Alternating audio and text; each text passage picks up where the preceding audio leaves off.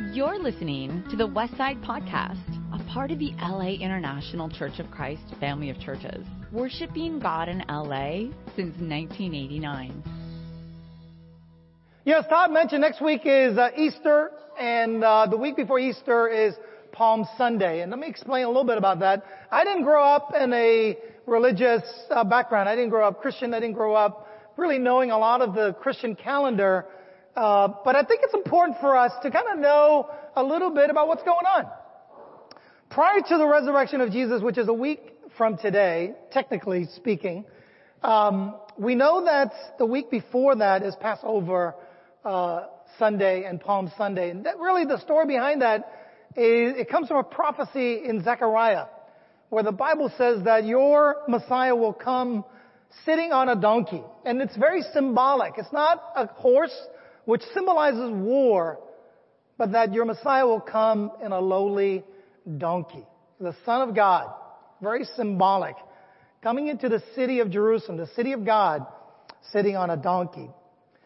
And the thing that Jesus taught was so radical and so authoritative that people understood what was going on with this man to a degree. The authorities during that week was really nervous as well because they thought that Jesus was going to start an uproar. So the symbolism in the donkey is not lost in all of the, the context of the week itself. But it's, it's always fascinating and it amazes me that Jesus would come on a donkey. The Son of God would come into the city on a donkey. And, and the Bible says that when he came in, people would lay palms on the street to welcome their God and their King. And it was going to be a traumatic week for Jesus as he prepares himself to go to the cross. You know, we've been studying out the book of Daniel a few centuries before Jesus, and the title of our series is called The Eye of the Storm, Thriving in Turbulent Times. I thought Rick did a fantastic job last week teaching us how to handle pressure consistently. I'll tell them that uh, three of you guys clap for him uh, as I call him today. Um, I'm just kidding. Um, so, thriving in turbulent times, and that title itself is strategic. Okay, it's strategic because we looked at Christianity from a historical point of view, and we see the struggle that this movement started off in. The great Roman Empire, and a few hundred years before that, these people of faith in the great Babylonian Empire. So these things happen not in a corner where it's ahistorical or just some, some things that people don't know about. These things happen in the middle of great kingdoms and great empires. And our brothers and sisters of faith, people who struggle with their faith, had to live in those times. We live today in relatively safety of America. This is, this is really it's undistinguishable sometimes who's a real disciple, who's a Christian or not, because it's just, there's no persecution. We live amongst, you know, we're preaching to the pews.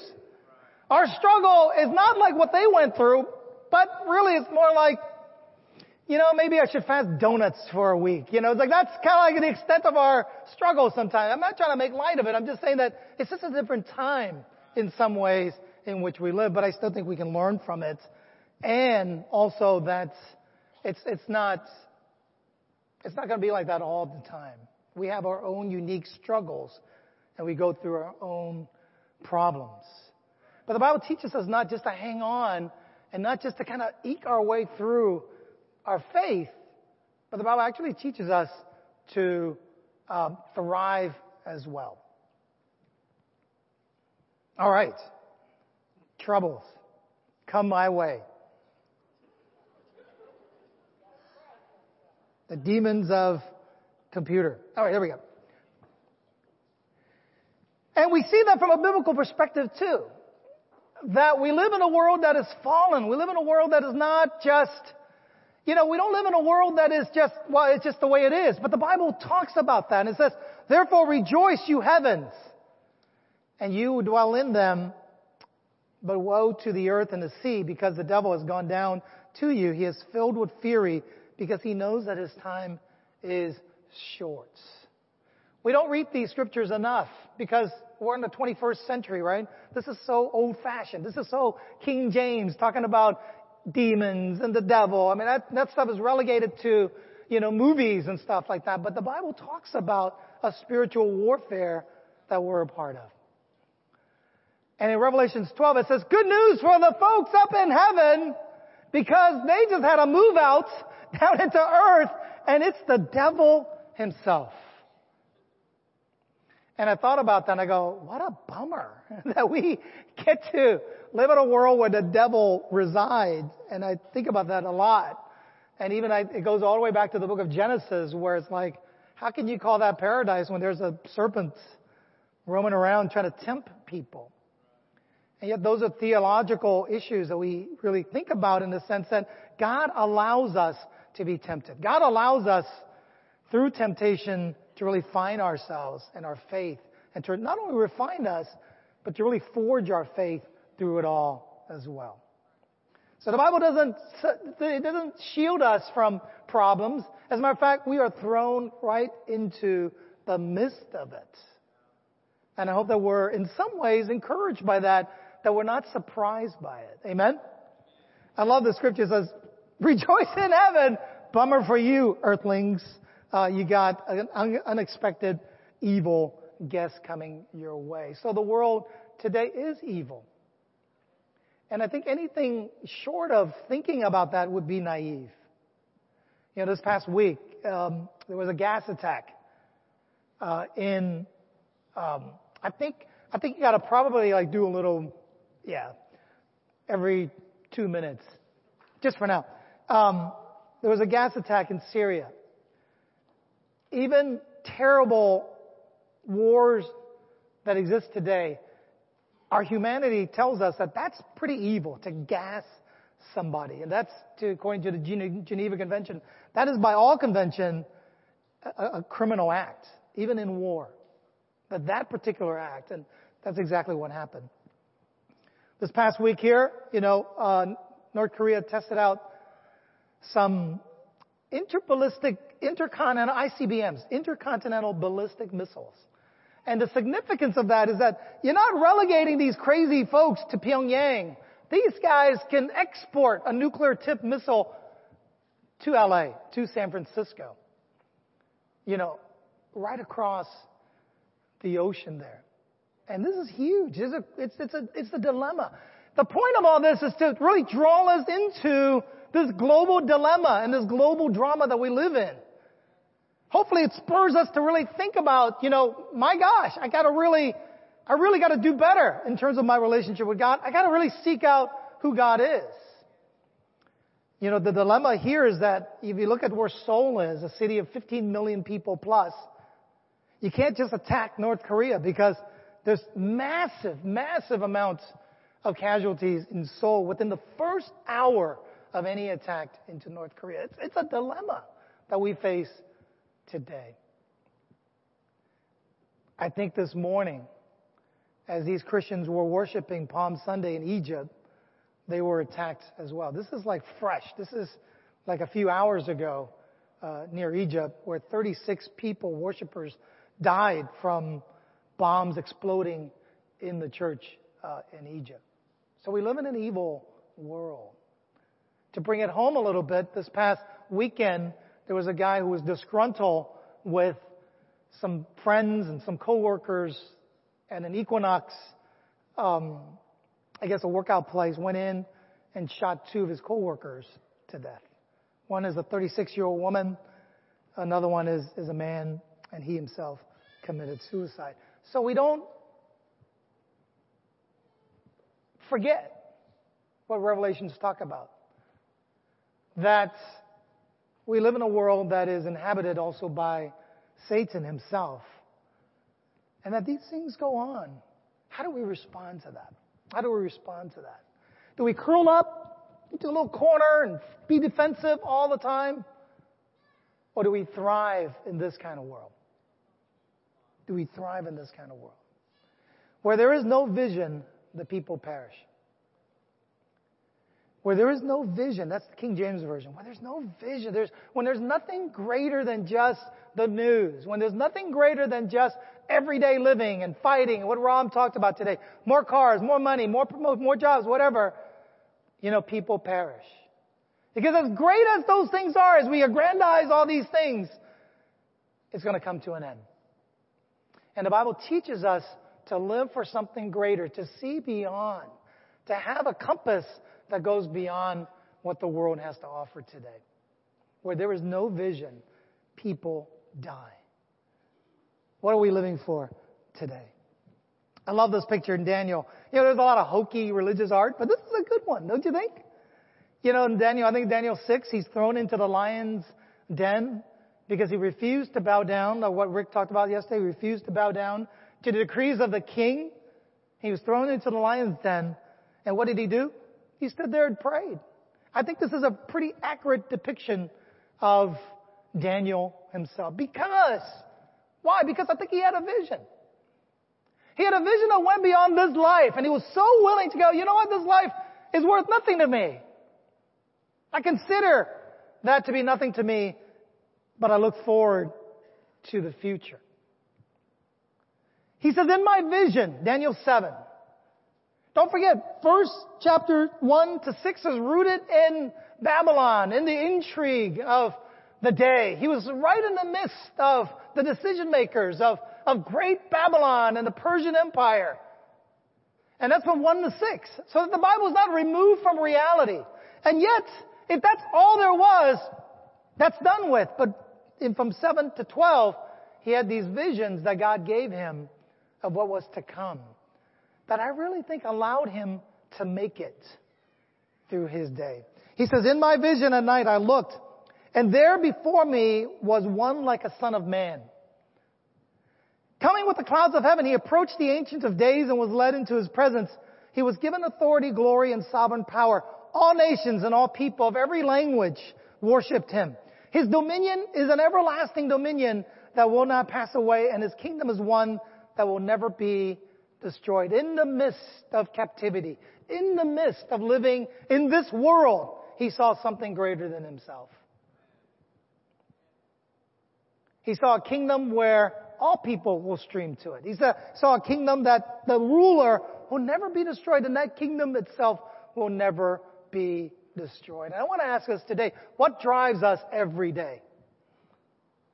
What gets us up early in the morning, like Rob talked about? What, what gets us up? What gets us up today, tomorrow, and the day after until it is done?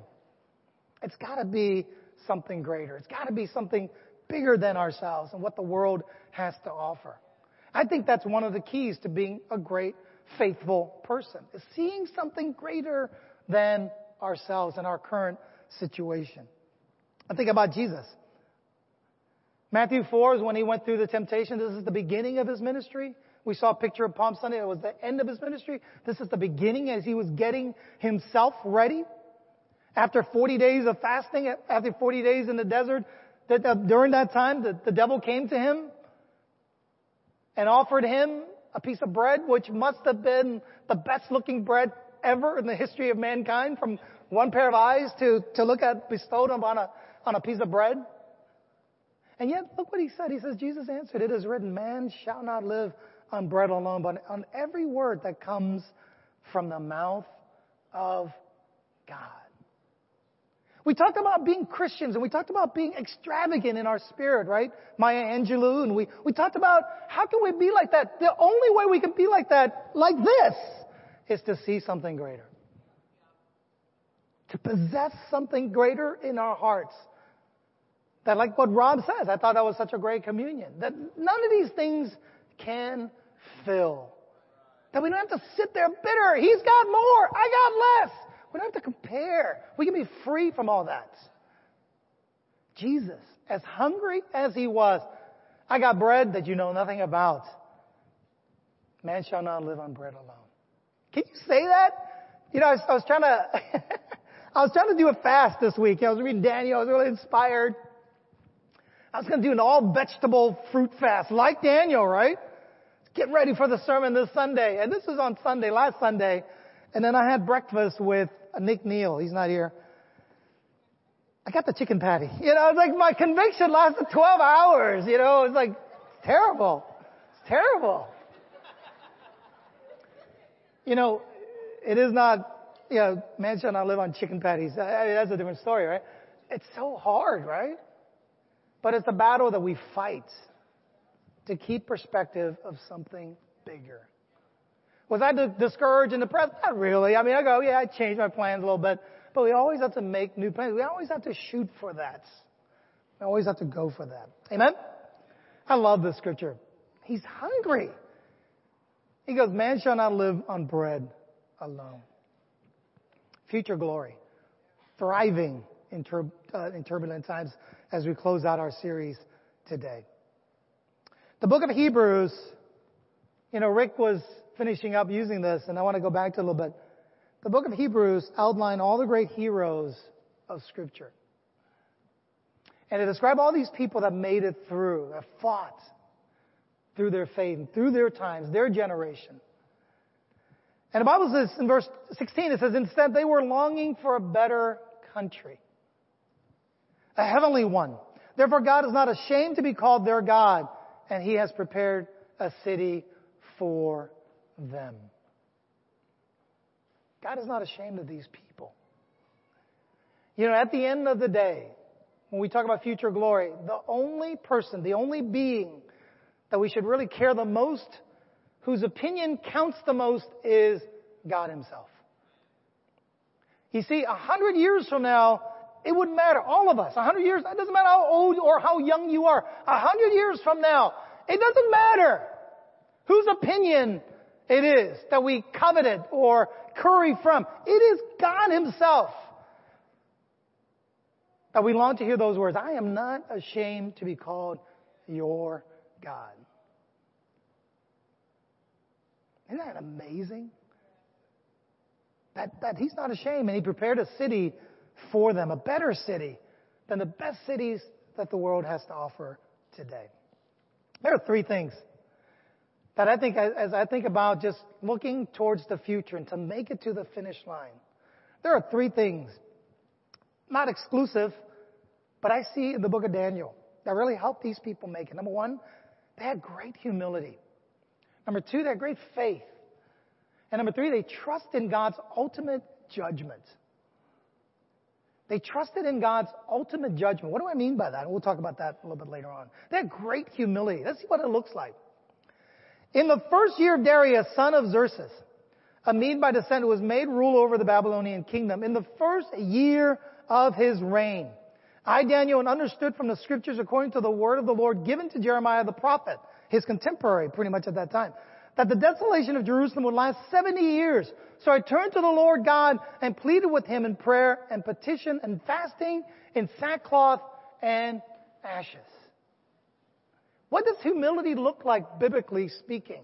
Humility is not from the outward experience, uh, just, just the outward looks of, of humility. As an Asian man, grown up Asian, Asians are really good at the outward sign of humility. Right? You give somebody a card, you gotta hand it two hands, you gotta bow down. Right? Even the languages itself is embedded with humility. If someone's older, you use a different set of words. Someone's younger, you use a different set of syntax and different words. But that's not what the Bible talks about. The Bible talks about humility as someone that goes back into the scriptures. Humility is someone that goes, I got this situation here. I don't know what's going on. Let me see what the Bible says. Let me trust in God's word. Let me dig in God's word more. How good are we in digging into God's Word? How, how good are we at knowing the orders of the books of the Bible? Let's get practical. How many of us have memory scriptures where, like what Rob talked about this morning, the, the go-to scripture? When I in, are in this, am in this situation, I, I got these scriptures that I go to, that sustains me, that helps me. Daniel prays to God. What does he do? He goes, God, listen, it's your word. I want to hold you accountable for your words. And that we are in a terrible mess in Jerusalem, but you said that it's going to be 70 years. What do you think? Holding God accountable for His words. You know, Rick handed out those, those promises, those daily promises. I thought that was such a great gift.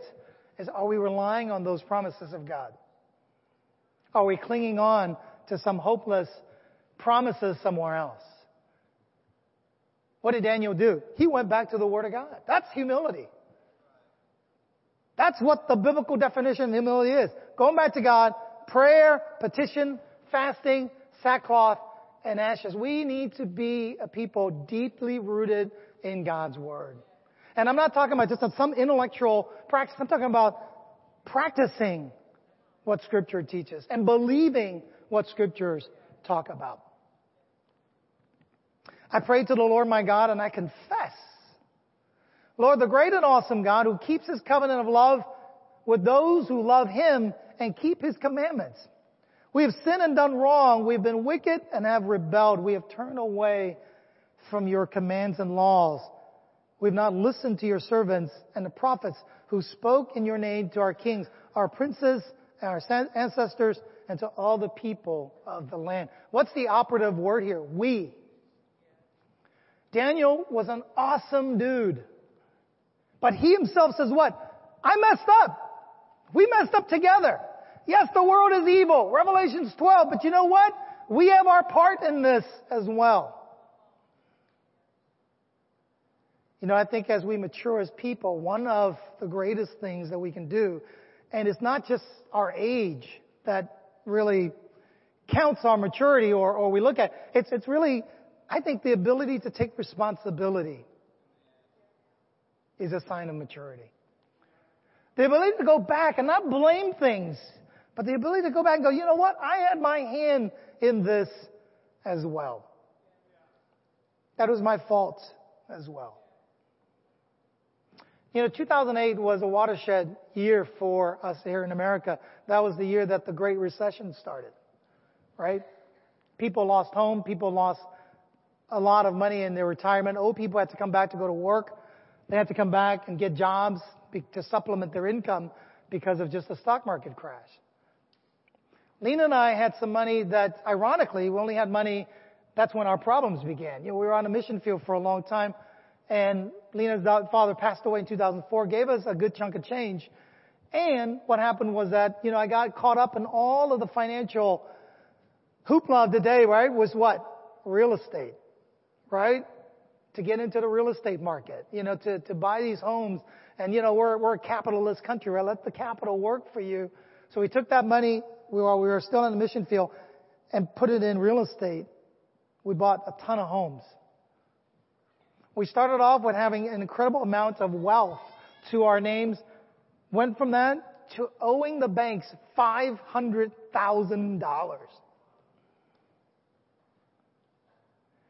And we went from just sitting on a really nice little nest egg and to banks calling me and, you know, I was just a wreck. When are you going to pay us? What are you going to do?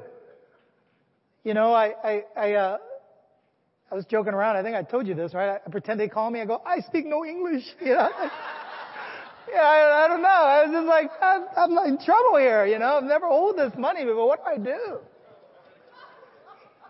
Right? Here's the thing. Everybody was in it. That was just the way it was, right? But you know what I had to realize? I got greedy. I had to say those words. I had to say those words. And people were like, Ken, everyone was doing it. That's right. It doesn't make it right. It was easy, fast money, loose money. That's why the system collapsed. And I participated in that. I got greedy. I wanted to write my own ticket. I wanted to, I don't want to, you know, be beholden to anybody else. I want to do my own thing. I want to build a great future for myself. I got greedy. That's it. And I lost all those homes it took me about six years. Go back into the secular world, work my tail off, pay off every single penny. Debt free today. It took a long time. It took a long time to do that. It took a lot of work. It took a lot of work. We have to say that. We have to figure out a way to go, you know, I messed up. I messed up. And the grace of God covers that as well. We'll never experience what grace is until we really take responsibility for our lives. Number two, faith. You know, and it works together with humility. In the third year of King Cyrus, uh, Cyrus, king of Persia, revelation was given to Daniel. Was called Bel, uh, Belteshazzar. Its message was true and it concerned a great war. The understanding of the message came to him in a vision. You know, there's perks to being close to God. There's perks to reading God's Word. You get to see stuff. That's pretty amazing. I, Daniel, was the only one who saw the vision. Those who were there with me did not see it, but such terror overwhelmed them that they fled and hid themselves. So I was left alone gazing at this great vision. I had no strength left. My face turned deathly pale and I was helpless. Then I heard him speaking. And as I listened to him, I fell into a deep sleep, my face to the ground. That's a quiet time. That's a pretty good one. That's not very quiet, but that's a powerful time with God. There's interaction. There's, there's, there's God speaking to Daniel here. And out of reverence, his face was to the ground. A hand touched me and he set me trembling on my hands and knees. He said, Daniel, you are highly esteemed. Again, consider carefully the words I am about to speak to you. You stand up and I have now been sent to you. And when he said this to me, I stood up trembling before God. There's such a respect for God. And there's such a respect for the things of God, the words of God, the thoughts of God, the plans of God, that it encompasses Daniel and it carried him from where he was to somewhere that God wanted him to be. Then he continued, Do not be afraid, Daniel. Since the first day that you set your mind to gain understanding and to humble yourself before your God, your words were heard, and I have come in response to your words. Isn't that amazing? Man, God listens to our prayers. And it might take time. It might take years. But He hears prayers that are humble, prayers that are earnest, prayers that are consistent. Humility and faith works together. King James. If thou faith, if thou faint in the day of adversity, thy strength is small. We're not tested when things are good. We're tested when things are bad. We're not tested when, you know, we're some around a society that doesn't give a hoot about what you believe until you and I do something about what we believe and put ourselves out there. Do people even recognize us as disciples of Jesus, as Christians? By the way that we live, by the way that we talk, by the way that we are, by the excitements in our lives. There's something there about this person that carries him or her through. In Hebrews 11, it recounts all these people. It says, and what shall we say more? Uh, and what more shall we say? I do not have time to tell about Gideon, Barak, Samson, Jephthah, about David and Samuel and the prophets, who through faith conquered kingdoms, administered justice, gained what was promised, who shut the mouths of lions. These are, these are action words, right? Quenched the fury of flames, escaped the edge of the sword, whose weakness was turned into strength. We're not just sitting around mulling it to ourselves and looking at ourselves. We are born and made to be conquerors. More than conquerors. You know what the Greek word is? Hyper conqueror. Hyper. We're like hyper conquerors. And we became powerful in battle and routed foreign armies. We are made to be conquerors. We don't look at the world as defeatists. We look at the world as conquerors. People who have conquered this world. I like this scripture a lot better than the next one. The next test of faith is a lot harder to me. I'd rather be a conqueror than the recipient of persecution. But they are from the same root. So some of us are going through a hard time and a tough time, and the Bible understands that. It says some face jeers and flogging and even chains and imprisonment. And it doesn't have to be physical. It can be mental. It can be emotional. Things that have happened in our lives. They were put to death by stoning. They were sawed into two. Ooh. They were killed by the sword. They went around in sheepskins and goatskins and destitute, persecuted and mistreated. The world was not worthy of them. That's God's perspective. This world is not worthy of these people. Are we beginning to get a sense of whose favor we're trying to curry? Are we trying to get a sense from the Bible that whose, whose opinion we really care most about? Right? Are we, are we getting that theme? That there's a consciousness about who God is? That throughout the day, as we do things, as we go through our day, we're thinking, we're, we're cognizant of the presence of God, and we try to curry His favor? They wandered in deserts and mountains, living in caves and holes in the ground. You thought your two bedroom and one bath was small. I mean, it's pretty bad. Holes in the ground.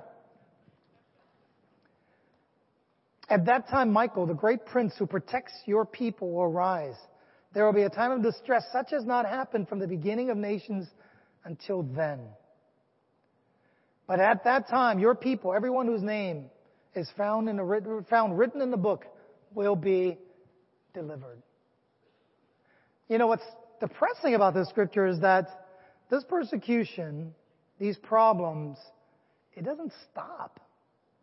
Right? You look at it, it says, there will be times of distress, all the way up to the end. All the way up to the end.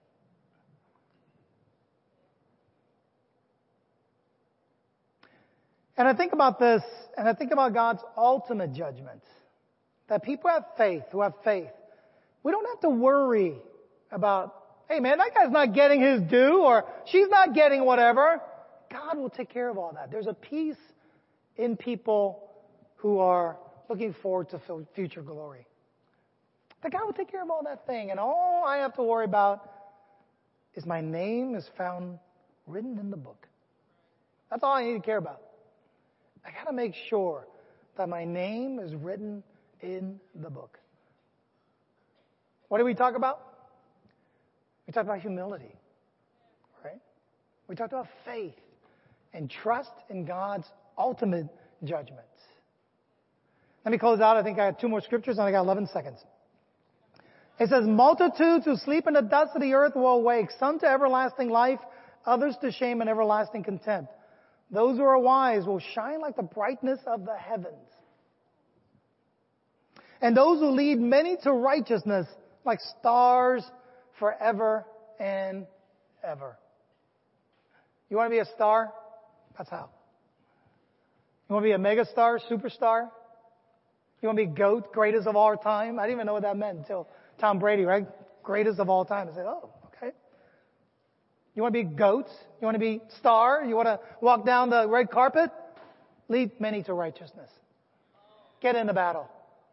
Get in the fight. As a church, let's get in the fight. Let's get into some studies. Let's figure it out. I appreciate Lori Santos. You know, Lori's got a great Bible talk. Her Bible talk, Neolina was telling me, Lori's got more studies than she knows what to do. And then, and this is church vernacular, you know, studies. What does that mean? We're sitting down with people, studying the Bible with them, helping people to really make sense of scriptures. Let me close out with this. Where there is no vision, people perish. But he that keepeth the law, happy is he. I love that. The Bible went Yoda on us. You know how happy he is. You know, it's like it's, it's, it's reverse, right? I love that. Happy is He. God bless. Let's have a great uh, week together. Amen.